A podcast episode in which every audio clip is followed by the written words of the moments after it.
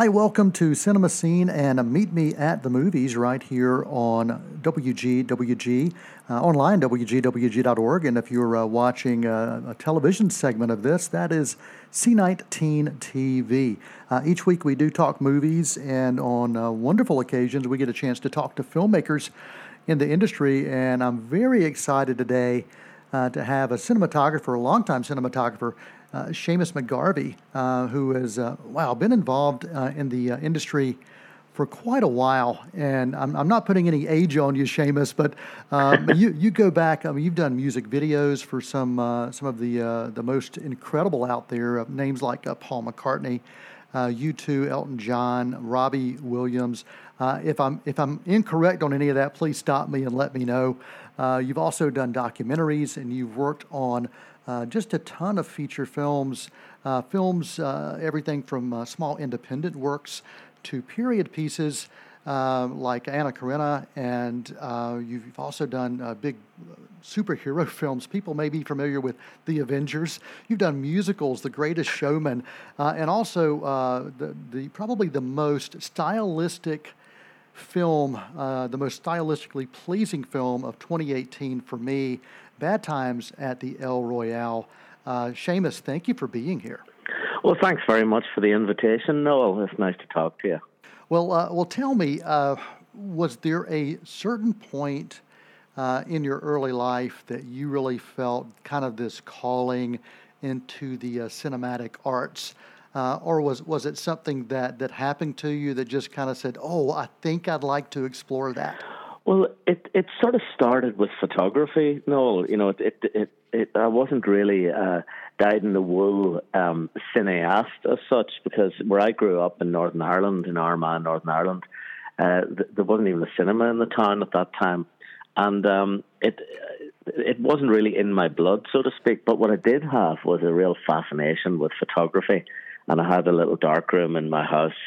Uh, I used to just wander around the town with my camera and photographing what I saw in front of me, which, you know, at, at times was uh, pretty extraordinary because I grew up in Northern Ireland, at the kind of the in the epicenter of yeah. the troubles, as we're known. So there was there was plenty of uh, plenty of stuff to photograph.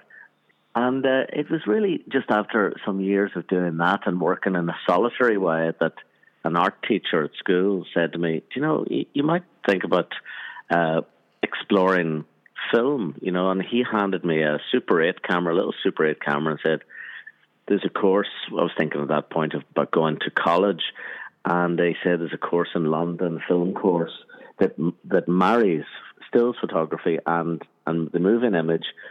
And as part of the application process, you need to make a little film. So here's a Super 8 camera, go off and make a film. So I went and, and did that, and I suppose that that the bug was in me after that. I suppose. do you remember what that first Super 8 film was? That project? I do. I, I still have it, and it is painfully embarrassing. in fact, there's a funny little anecdote I could tell if you've time yeah. about my, that when I went for the interview for this uh, illustrious film college in London, Polytechnic Central London, and I got to um, make this film three minute unedited, you know, just edited in camera. Right. But I because I didn't know that I'd been taking stills up until that point and shooting horizontally and vertically, turning the camera on its side to to frame in tall objects. I didn't know that cinema was essentially a horizontal medium. So it was only when I at, at my interview, when in the dark of the cinema they projected my little film. And in order to frame the cathedral spires of Armagh Cathedral, I turned the camera on its on its side. and when it appeared on on screen, it looked like it was some strange comment on the fall of religion. And the the, the, the tutors all loved it. And as I blushed in the darkness, uh, I I got the I got entry into the college. So it was an epiphany for me, but a lucky one. Absolutely, that sounds awesome, man. Uh, yeah, it was an artistic statement. That's exactly what it was. exactly. Yeah, of course. Post film rationalization always helps. It I've does. done that many times. well, well, once you went to uh, film school, uh, did you did you know pretty early on within that that yeah, this was something you were going to pursue as a career? I did actually because you know, I, I, I love what I do. I mean, it's such a, a privilege to be a photographer, to be a cinematographer. I love movies. So there I was, age 17, going into the big city, bright lights, big city of London, studying instead of uh, studying at a university, something purely academic. Here I was doing a degree in something that I was really passionate about, and it's something that I tell my kids as well: follow your passions. And uh, I, uh, to that end, I really enjoyed my time at college. I worked hard at it. I, I'd found my métier, my calling, uh, in cinema, in photography, and it was just the most invigorating and exciting time of my life, I think, actually, because not only was I studying this uh, art form and learning so much, and we had great tutors who would visit us and teach us. Uh, about photography and cinematography, but I was also in a, in a big city imbibing in, in culture and cinema, and I worked at a, a local cinema in the Institute of Contemporary Arts as a sort of projectionist and ticket usher.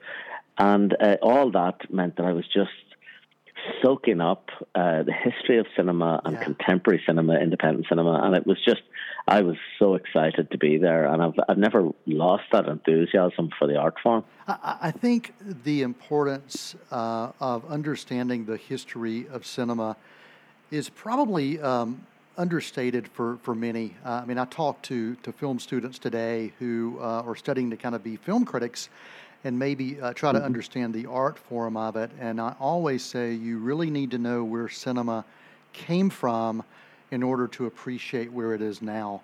Um, do you still feel that that's incredibly important uh, to to let these uh, these budding kind of film scholars or, or film students, or even uh, those that are going into the film industry, to look back to where we came from? I think it's really important. It's important because it, it shows that film, with the best examples, is an art form. It shows uh, that it's a distinct art form. It's very different to to making pictures, making stills. It's it's it's its unique, peculiar uh, way of expression, and and also the when you study the history of cinema, you just see such diversity in the practice, right. and that's very exciting. That you can see how different directors, different uh, directors of photography, shoot in entirely different ways, and lead an audience to feel a particular way about a story by the way they decide to frame or or the mise en scène, the, the way they put together or edit their films. This is all hugely exciting when you realize okay, you study the history, but yet it is still such a young art form. Yes, uh, yes. With much more to, to, to develop and, and, and to learn.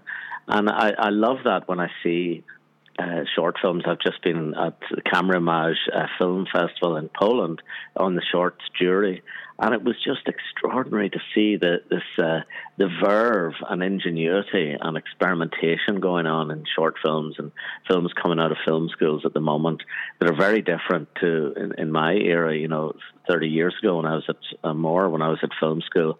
Um, and it's just these are a new generation telling stories with a camera with eloquence. And that's the thing they're learning to use the medium in their own distinct ways.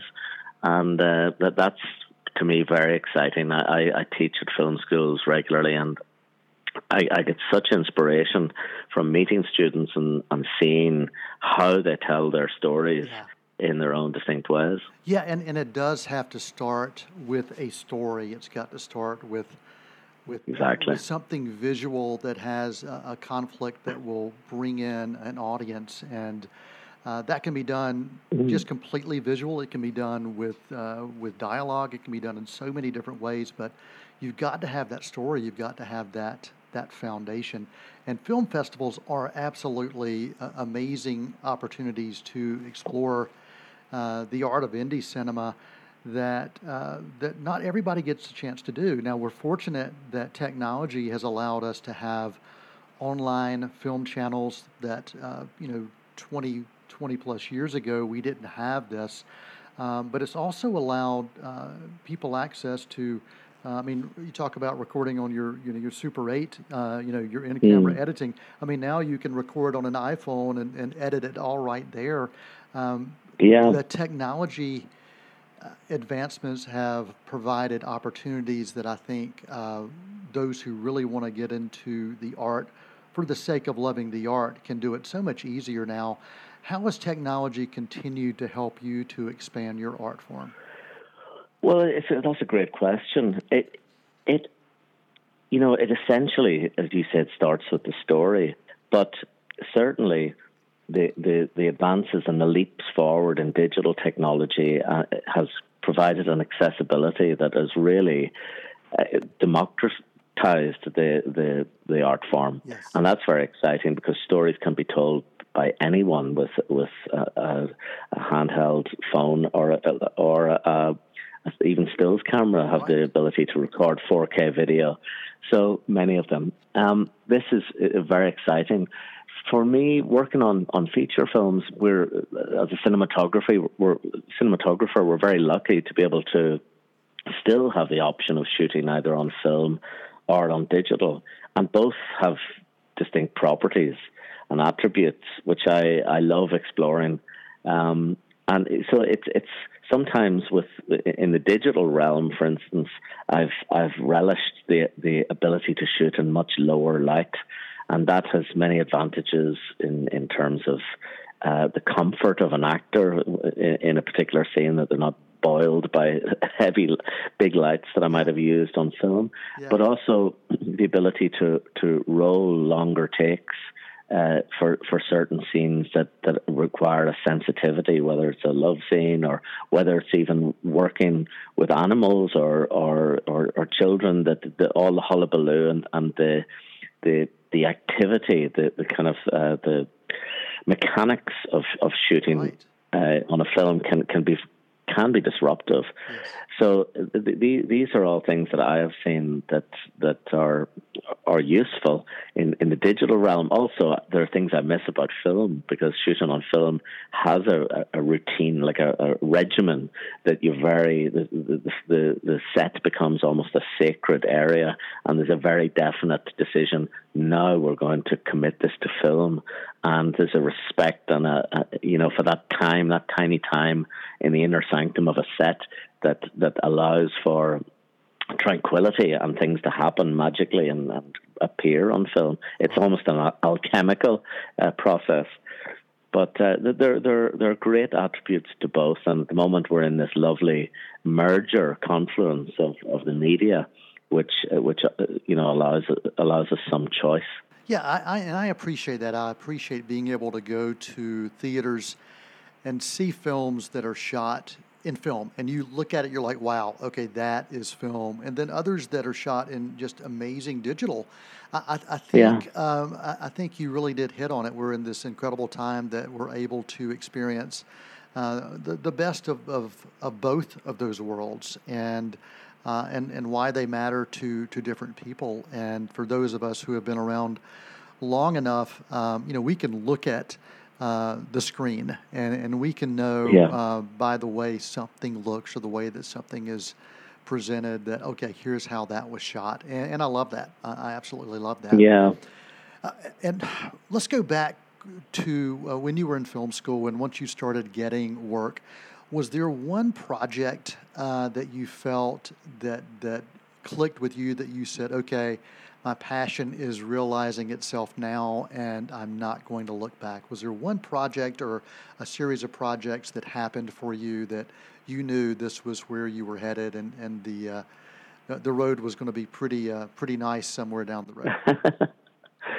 well, I think I always, uh, uh, when I speak to students, I'm always very clear to say, look, the the road is can be rocky, right. but uh, once you get on that road, um, and you you have some perseverance, and if you're buoyed up by the by the love of, of, of, of cinema, then it'll carry you through the times when you're not working or, or you haven't got a job that inspires you.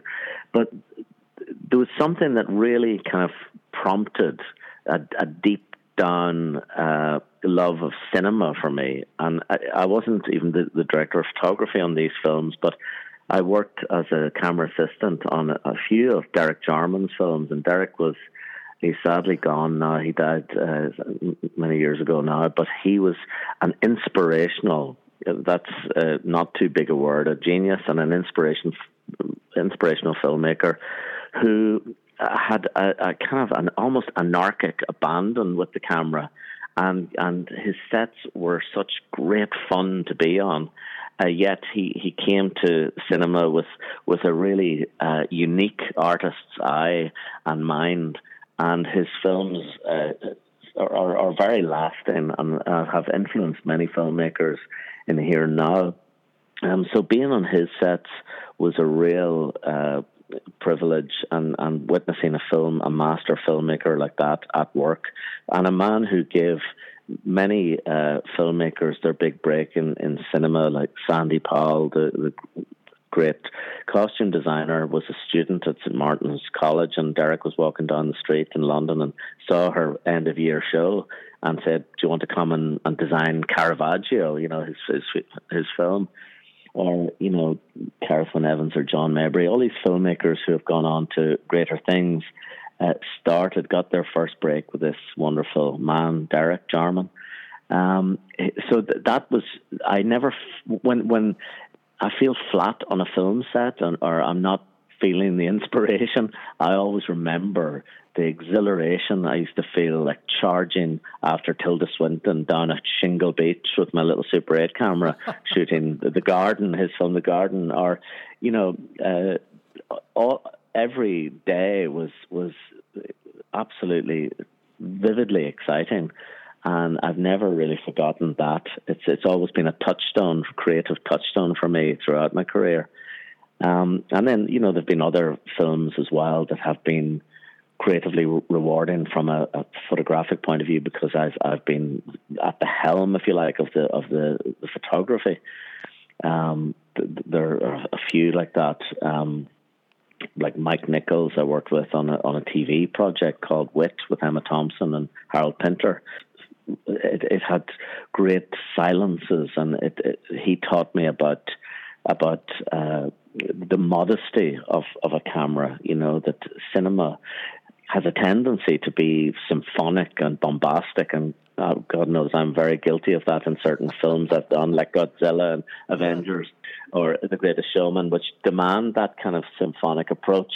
But um, he told taught me about like a, a, a measured perspective with the camera and allowing performance to to sing through the camera and and to have an almost uh, uh, ghostly eye on proceedings with the camera that that that had a, a gentle touch. I, I, every filmmaker I work with that has taught me, um, who has taught me, uh, you know, distinct approaches has has left marks on, on me creatively that I, I, I'm so grateful for. Um, because ev- I'm a different cinematographer with every single director I work with. And uh, that's what's really exciting as I move from one project to the next, that there's always a fresh cinematographic challenge. And I kind of uh, have to it's like photographic Pilates, really. You have to sort of stretch into a new story with a new director and a new team. And, and there's something really invigorating about that. It's, it's my workout, creative workout. Well, that, that's something that I was going to mention, and I love that you, you, you talked about that was the versatility of visual styles. I mean, I look at uh, Nocturnal Animals, and then I look at, you mentioned The Greatest Showman, and then I look at The Avengers, and um, you know, can even uh, go and look at, uh, at, at Godzilla, as you mentioned, uh, and even going back to World Trade Center. I mean, there there are right. there are so many different visuals that if I did not know that it was the same cinematographer, I would not know it was the same cinematographer. And um, there are certain uh, directors of photography, cinematographers out there that you see and you notice trademarks almost every time. You're like, okay, I know who that is. Oh, I know who that is. Yeah. And um, how are you able to do these Pilates, as you say, and stretch yourself and and find a way to recreate visually something that um, that challenges you because uh, it, it is easy to kind of get into a, a pattern or into a, a formula, but but but you do not seem to have this specific formula, and I and I really love that about what you're doing. Well, thanks for that. That's that's a compliment, Noel. But if I should say that if you saw me now, you'd recognise that my Pilates only extends to the cinematographic kind.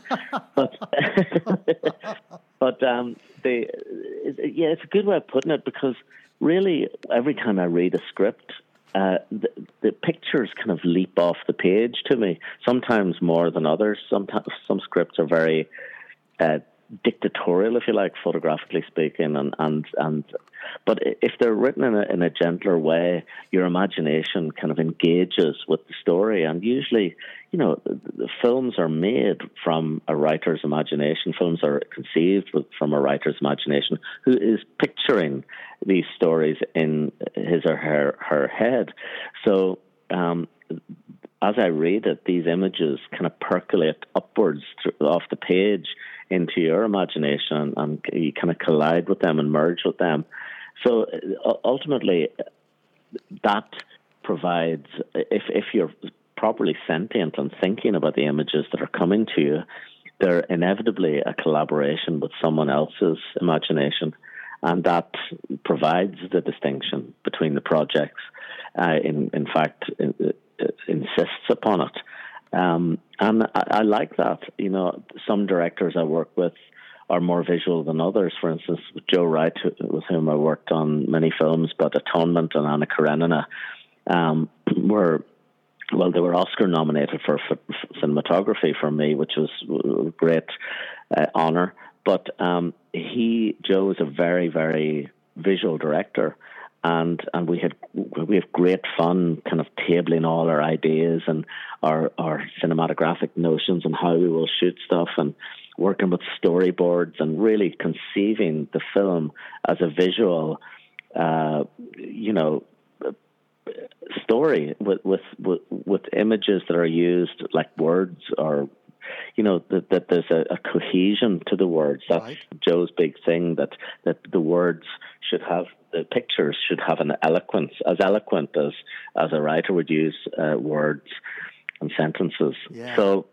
um, that, that, those are that's a, an approach that that I'm very keen on, and which I try to tell students who I work with about thinking into the picture and not just uh, making things glossy or spectacular because photography is capable of that and, and things can look great, but they can be at odds with meaning yeah. and uh, and with story. Well, well talk about um, you talk about meaning. Um, talk about the meaning of light and and color uh, and what you do and, and how that helps you to tell the story visually. Well, uh, working with light, it's it's in real life, it's such an expressive uh, medium. I mean, not medium. It's not a medium. It's an element. Uh, it's it's, and I, I spend a lot of time daydreaming and looking at light. I'm sitting here in New York, looking out a window. It's a beautifully grey day. It almost reminds me of tonally of Ireland, where I grew up. Everything's in shades of grey. There's no vivid colour. There's nothing saturated it's actually a state of light that, that I lean towards in when I'm trying to recreate it. I really love that. It, it reminds me of Ireland. It also films that I love, like uh, I live in Sweden now, so I love Bergman and Sven Nykvist, who shot a, a lot of Bergman's films, uh, had a, was masterful with the use of soft ambient light. Um, but and, and you can go to the other extreme and create you know i love more theatrical approaches for instance on the greatest showman when i, I worked on that film um, we had a chance to work with more uh, bombastic yes. theatrical approaches and yes. and that applied to the camera movement as well. The the camera had to be kinetic and carousel like and circus like, and it had to have that kind of uh, whiz bang approach that I, I, kind of criticized earlier in the question. But um, then there are other films like Anna Karenina, which which again have a theatrical bent to them, uh, but uh, Joe and I really thought out the, the, the transitions between scenes and, and built theatrical cinematographic devices that would would almost have this kind of uh, sort of uh, music box feel, like almost uh, like a little wind up, handmade uh, Fabergé of a yes, of a film. Yes, yes. So so those are things. Everything is possible. That's that's the great thing that Derek Jarman taught me. Uh, um, that we we have such uh, a, a, young art form and and with room for for our imaginations as as creative people to to let loose on it.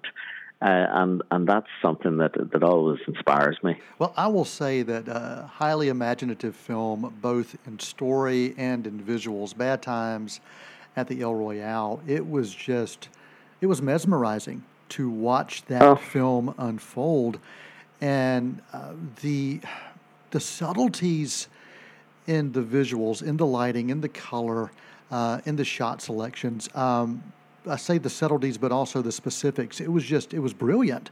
And talk a little bit about that particular film and your approach to that because uh, it's a it's a, a, different kind of period film.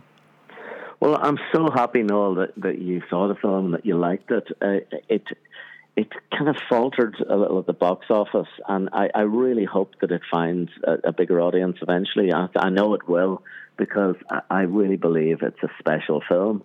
And from the very moment that I started talking to Drew Goddard, the director, about the film, uh, I knew that that it was going to be special. It was going to be special because it had a, a, lot of thought put into it from the writing and from the design. Martin Whist was the designer, and Drew, from the get go, Drew said, "Let's shoot this on film. Let's shoot this using anamorphic lenses." And I was totally behind that. We wanted a kind of a textural uh, tangibility to the to, to, the very material to the the film. Uh, we wanted to feel the, the grain of the film stock. We wanted the colors. We wanted the darkness, which is a, a, a, a crucial element in the film to feel visceral and and uh, and profound. Yeah. So you know, we, we, we opted for film, and, and Fox, the producers, were really up for that as well, which is kind of unusual these yeah, days. Yeah, yeah, yeah, and uh, and and off we went, and we thought very carefully about color and color signatures to each character in the film, uh, and and and built up a kind of a little portmanteau of uh, chapters that, that were almost color coded, uh, almost like Cluedo or something in the. yeah. So it, it, it it had that sort of uh, episodic quality yes. to it that, that, there were chapter headings within the film, and uh, we had such a great time doing it. Again, it was a film that was we built a set. Martin Whist, the designer, built a set all indoors, which had nighttime, daytime, rain effects, lightning, all these things that we could do and control. We shot it in Vancouver during a very, very cold winter last year. And uh, it was, it, I tell you, it was great to be producing rain and being able to switch it off at the end of a take and, and to be in a, a relatively warm studio yeah. environment. Yeah. But uh, yeah, it was that was a really fun shoot uh, to do, and I, I, just hope that it it uh, reaches the audience it needs. Well, I, I think it will. I, I, really do. I think as we uh, look at award season, and uh, I think we're going to be hearing more from from that movie. Absolutely. Well, uh, Seamus McGarvey, our guest here on Meet Me in the Movies and Cinema Scene. Uh, any any thoughts on uh, projects you're currently working on that you'd like to share uh, with our audience? Well, I'm I'm in prep uh, for uh, a Disney film at the moment, Pinocchio, which uh, I, I, can't really uh, say much about. Uh, they, they they make you sign all these non-disclosure agreements, right, right. but that we're gonna we're gonna shoot that in, in London next year. Uh, that's a really exciting project, which is being directed by Paul King, who who directed Paddington one yes. and two. Yes, yes. Uh, so, so I'm I'm really looking forward to that. I've I've done a little bit of prep on that so far, but uh, that's that's my next project, which will probably take most of uh, 2019 to to shoot. Well, we're looking forward to that when we get a chance to to see that as well. And uh, any final thoughts or comments that you'd like to share with our audience about uh, about cinema or cinematography? Well, I would just say to any audience members who are you know students or or, or kids who are at, at college who who are thinking about a career in cinema, I would say to them, it, it, you will know if, if if that's the path you should take because you'll feel it in your bones, in your waters, as my mother used to say. Um, and and when you, if you do feel that, then grasp the nettle and go for it, and go for it with with all the energy you have and all the passion you have for the art form. Pick up a camera. You can shoot, shoot, shoot. Uh, everything around you. Keep looking at natural light. Keep looking at paintings. Keep looking at at uh, the world around. Not only films and film history, but the world around you. That's what will inspire you, and that's what will distinguish uh, the stories that you'll tell because they'll be told from your unique perspective and your eyes and brain, and and that is what will create a, a wonderfully burgeoning uh, cinema culture when people tell stories that are from their own perspectives and, and from their own places that that and share them with the rest of the world. Seamus, I think that lesson, that message uh, will resonate with anyone no matter what age they are. Follow those passions. Thank you so much again for being our guest here on Cinema Scene. It's been a, a real pleasure and a real honor to spend time with you today. Well, lovely to talk to you too, Noel, and uh, and uh, good good luck with everything. Till next time, I'm Noel T. Manning II, and you've been listening to Cinema Scene and Meet Me at the Movies. Seamus McGarvey, uh, incredible uh, filmmaker, cinematographer, director of photography, right here on C19 TV and WGWG. Till next time, I'm Noel T. Manning II. That is a wrap.